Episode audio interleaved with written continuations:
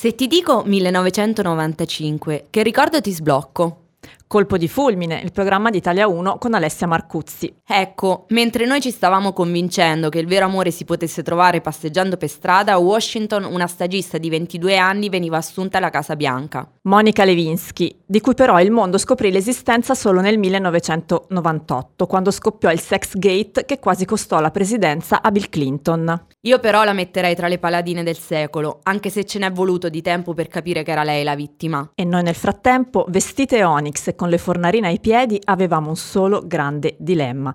Take That o Backstreet Boys. Ma anche Oasis o Blair. Spice Girls o All Sense. Brandon o Dylan. Beverly Hills o Melrose Place. Per fortuna, nel 1999 arriva Britney con la sua Baby One More Time a mettere tutti d'accordo.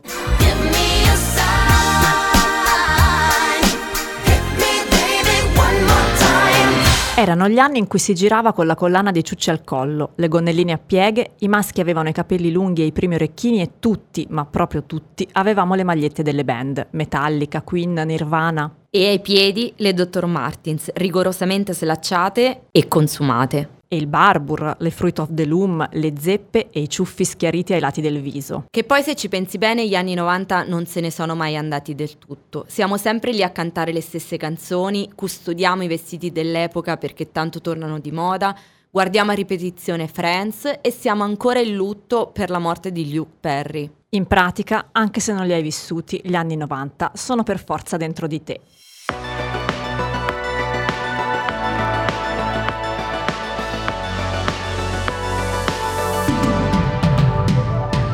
Siamo Lucrezia Sarnari e Anna Bardazzi, due ragazze degli anni Ottanta, e questo è Ti sblocco un ricordo, un racconto sentimentale formato podcast. In ogni puntata ti raccontiamo un decennio attraverso le tue e le nostre cose preferite, quelle che ci hanno fatto diventare grandi.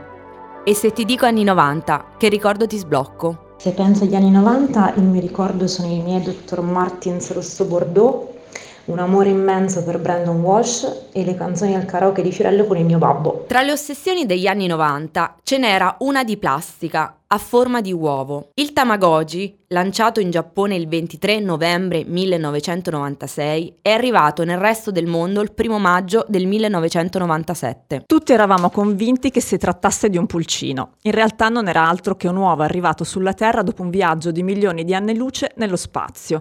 Insomma, il Tamagotchi era un alieno, un alieno che in 25 anni ha venduto oltre 80 milioni di esemplari, la metà soltanto nei primi due anni. Il piccolo e tenero uovo, cioè alieno, esiste ancora. Nel 2021 Bandai, l'azienda che lo produce, ha rilasciato anche il Tamagotchi Smart, una sorta di smartwatch con tanto di conteggio dei passi e touchscreen che permette di accudire il proprio animaletto. Il nome Tamagotchi deriva proprio dall'unione di due parole, Tamago, che significa uovo, e Wochi, termine nipponico legato all'inglese watch, che indica l'orologio da polso. In pratica gli animaletti virtuali da sfamare e coccolare hanno continuato a essere prodotti e a seguire le evoluzioni del mercato.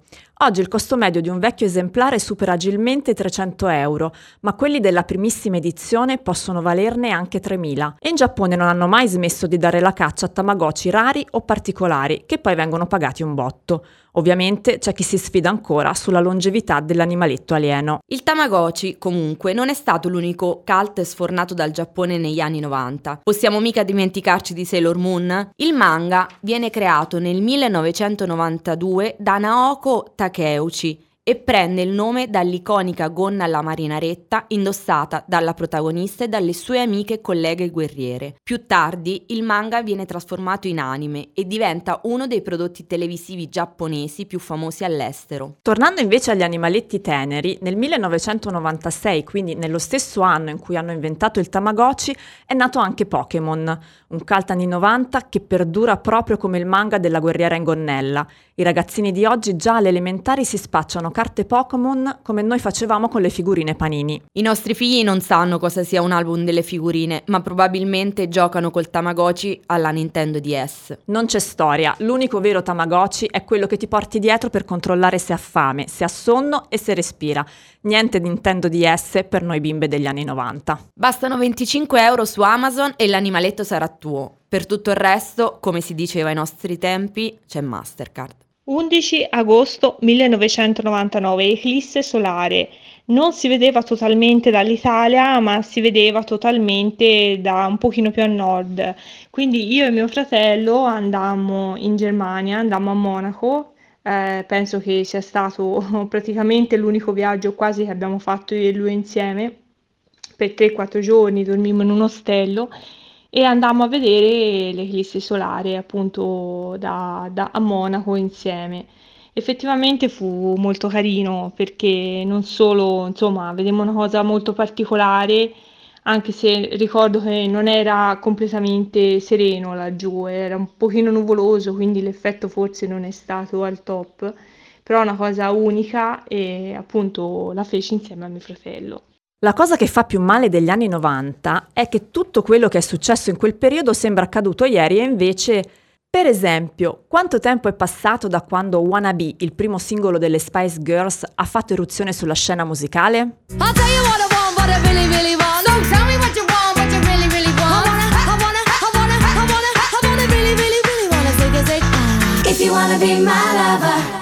Dieci anni? Hmm.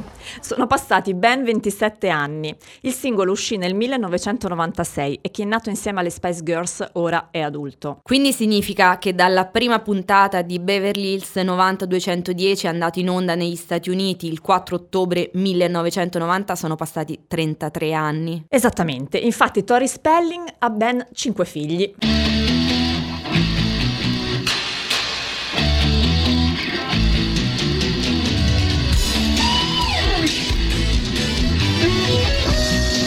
A proposito di Tori Spelling, il padre Aaron, produttore di Beverly Hills, non tollerava che uno dei membri del cast cambiasse acconciatura. Ecco forse perché Dylan non ha mai perso il ciuffo e le frange di Kelly e Brenda sono rimaste intatte per anni. La frangia comunque era il tratto distintivo delle protagoniste della serie, Brenda, Kelly e Donna.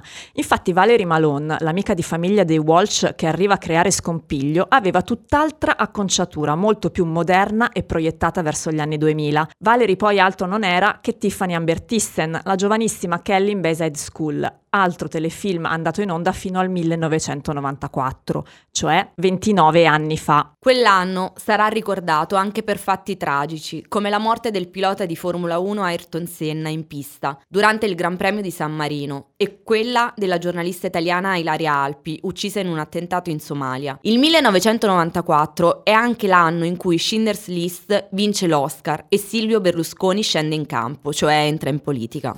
L'Italia è il paese che amo Qui ho le mie radici, le mie speranze e i miei orizzonti. Qui ho imparato da mio padre e dalla vita il mio mestiere di imprenditore. Qui ho anche appreso la passione per la libertà.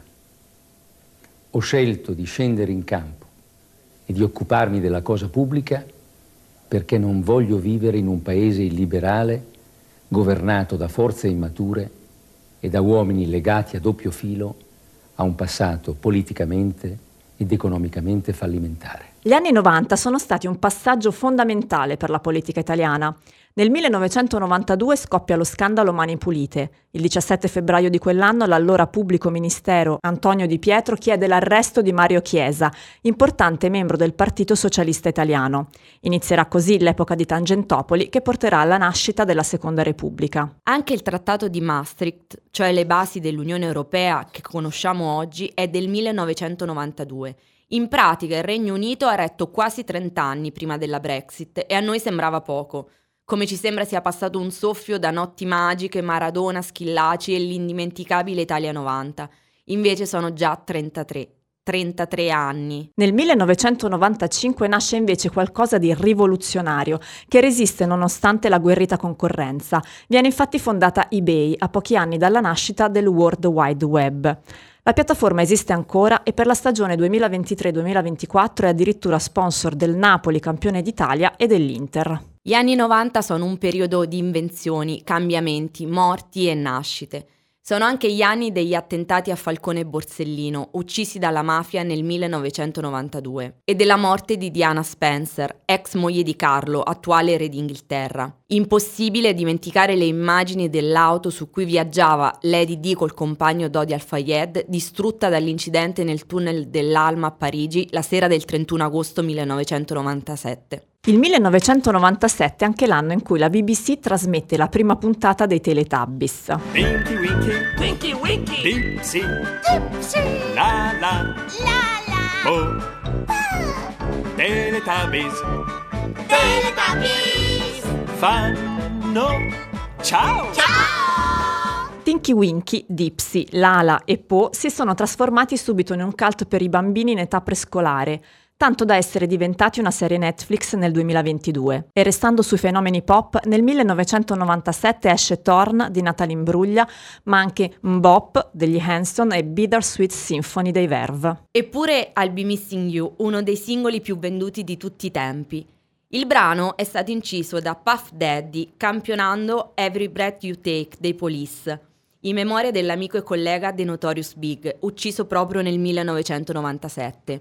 I diritti della canzone, però, sono al 100% di Sting, che ha querelato Puff Daddy per averlo copiato. Altro prodotto indimenticabile di quegli anni, Romeo più Juliet di Baz Luhrmann e ovviamente Titanic, uscito due anni dopo, nel 1998.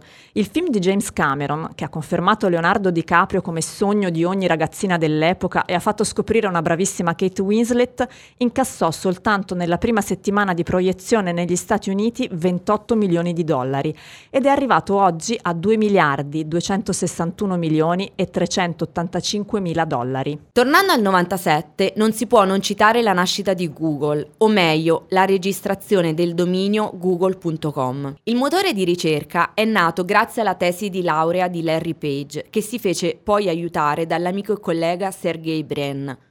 Soltanto due anni dopo, nel 1999, i due provarono a venderlo ad Excite per un milione di dollari, ma la loro offerta venne rifiutata. Gli anni 90 sono anche il decennio dei primi cellulari alla portata di tutti. Io, per esempio, ho avuto il primo nel 1999, un Motorola blu elettrico coi tasti di gomma pagato ben 500.000 lire. Facendo un rapido calcolo, quindi la mia sim ha ormai 24 anni. Quindi, continuando i conti, da quando guardavamo genitori in blue jeans sono passati 30 anni. Sì, e Leonardo DiCaprio aveva poco più di mia figlia quando recitava nei panni di Luke, il giovane studente di Mike. E se Leonardo piace anche a tua figlia è perché la verità è che gli anni 90 sono stati gli anni più pop di sempre, per questo li sentiamo tutti indistintamente così vicini e così nostri. Ciao, sono Sara. Mi ricordo con piacere l'anno 1992, io avevo 11 anni e mi ricordo in, di quegli anni lì eh, molto quelle che erano le vacanze, no? E andavo in campeggio con i miei genitori, i miei fratelli e mh, mm, ci, so, ci sono delle, insomma, delle cose che ti rimangono un po' più in memoria, tipo ad esempio il fatto che all'epoca appunto non c'erano cellulari, quindi la sera facevamo le file con i gettoni e poi con le schede per telefonare, oppure avevo conosciuto de- tipo una bambina della mia età e facevamo i mercatini sulla, su, in pineta oppure sulla spiaggia, vendevamo i giornalini letti, le collanine, le cose fatte con le conchiglie.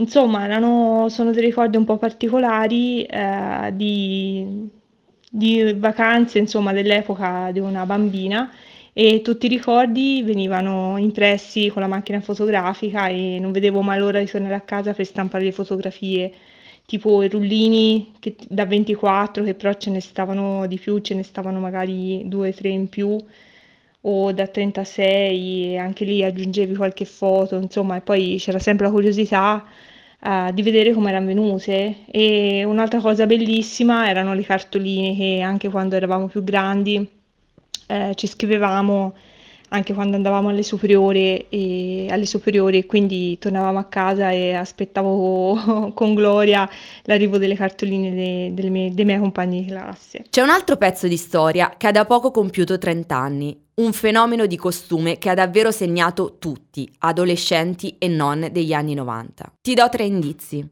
Piscina, giochi telefonici e balletti. Ma come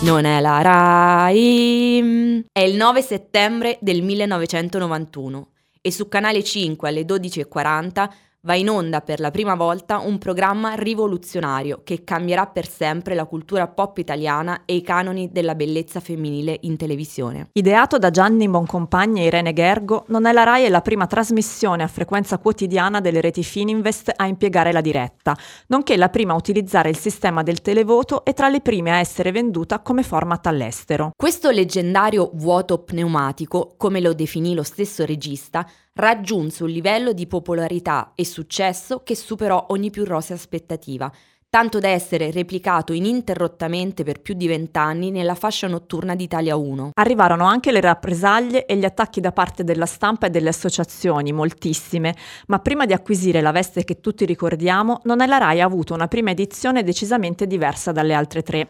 Una trasmissione più simile a quel Domenica In che Boncompagni aveva curato l'anno precedente. I giochi televisivi, come ad esempio il Cruciverbone, erano gli stessi e il target di riferimento era sempre quello delle casalinghe. Anche in quella prima edizione, condotta da Enrica Bonaccorti affiancata da Antonella Elia e Von Shaw, non mancarono però le controversie. Come non citare il Cruciverbone e l'Eternit, un ricordo che chiunque avesse più di dieci anni nel 1991 non può aver dimenticato. Durante una puntata del programma, una telespettatrice indovina una serie di definizioni piuttosto difficili, tanto da meritarsi complimenti di Bonaccorti. Ad un certo punto però la donna sceglie il 96 orizzontale, cioè una riga senza nemmeno una lettera. E quando la conduttrice si complimenta per l'audacia della scelta, la donna da casa dà la soluzione. Eternit, ancor prima quindi che le venga letta la definizione. Eternit!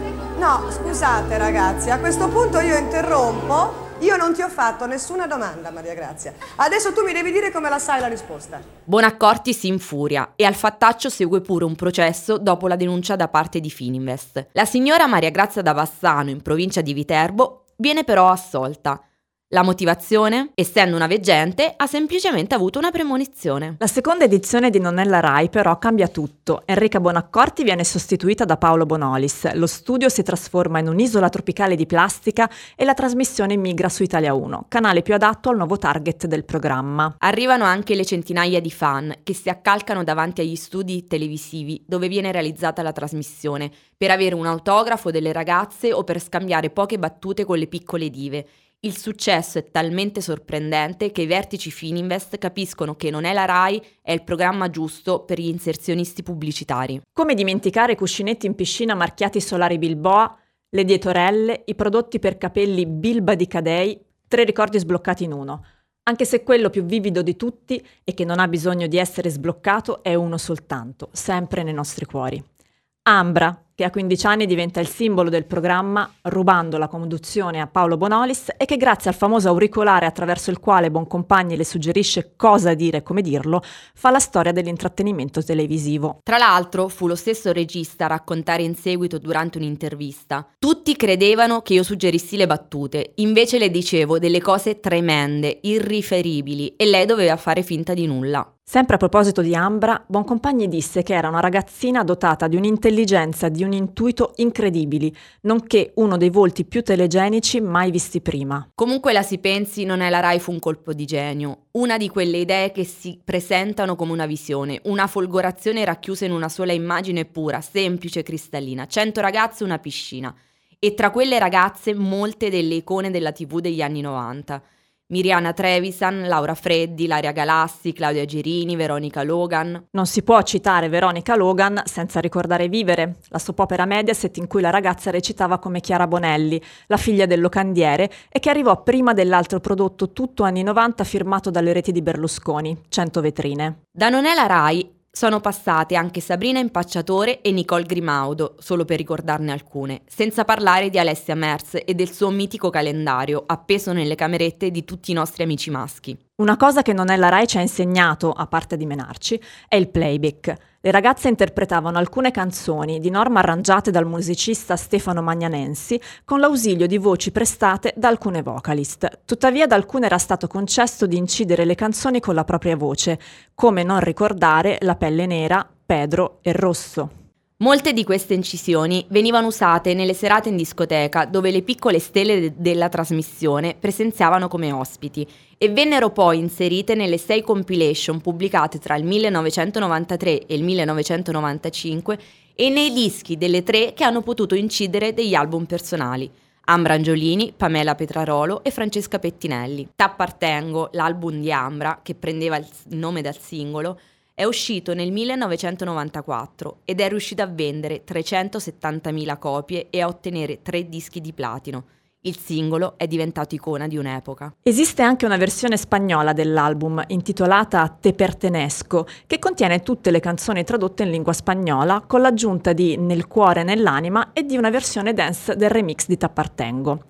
Non dimentichiamo che la canzone è tornata alla ribalta a fine 2022, riuscendo a vincere il disco d'oro dopo quasi 30 anni grazie a un'esibizione di Ambra a X Factor. E a proposito di successi, anche Vasco Rossi ha dedicato alle ragazze della trasmissione una sua famosissima canzone, Delusa. Nella canzone è espressamente citato lo stesso regista Gianni Boncompagni, cui vengono sottintese pratiche non cristalline nei confronti delle ragazze. In risposta alla canzone, Boncompagni scrisse per la terza edizione di Non è la Rai una nuova sigla dal titolo affatto deluse, che fece poi cantare alle ragazze. Anche nella serie tv di Sky 1992 prodotta da Wildside della 7 ci sono molte immagini e rimandi alla trasmissione.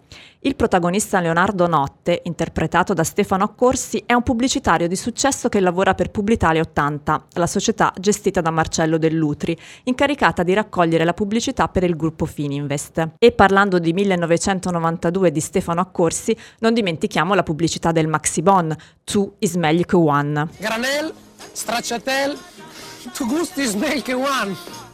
Era il 1994, lo stesso anno in cui è iniziato Beato tra le donne, inizialmente trasmesso dalla RAI. La pubblicità del gelato era probabilmente quanto di meno svilente per le donne passasse in tv all'epoca, eppure non ce ne rendevamo conto. Era il periodo in cui ci si scatenava in tv, meglio se svestite e bagnate. Come non annoverare nel trash di quegli anni Italia Uns in diretta dall'Acquafan di Riccione, in cui Albertino e Fargetta suonavano i brani più ballati di quell'estate, tipo Corona e Alexia. Infatti, il concept di Non è la Rai ha influenzato tutta la televisione di quegli anni e per molto tempo a venire, un po' come i programmi di Maria De Filippi hanno fatto più avanti. Nonostante ciò, il 30 giugno 1995 non è la RAI chiude i battenti. Incredibile ma vero, sono 28 anni che la trasmissione che più di tutte ha segnato la cultura pop degli anni 90 non esiste più. Troppi anni che non ce ne facciamo una ragione del fatto che gli splendidi anni 90 siano ormai solo un bellissimo ricordo. Se mi dici anni 90 mi vengono in mente gli occhi spiritati di Totò Schillaci ai campionati del mondo di calcio in Italia, Macarena dei Los del Rio ma anche Baby One More Time di Britney Spears, L'Angelo Azzurro, un terribile cocktail che andava di moda nelle discoteche, e il sex gate tra Bill Clinton e Monica Lewinsky. Ti sblocco un ricordo è un podcast scritto da Anna Bardazzi e Lucrezia Sarnari e prodotto da White Radio. Le voci sono di Anna Bardazzi e Lucrezia Sarnari. La sigla e la supervisione del suono e della musica sono di White Radio. La post-produzione e il montaggio sono di White Radio.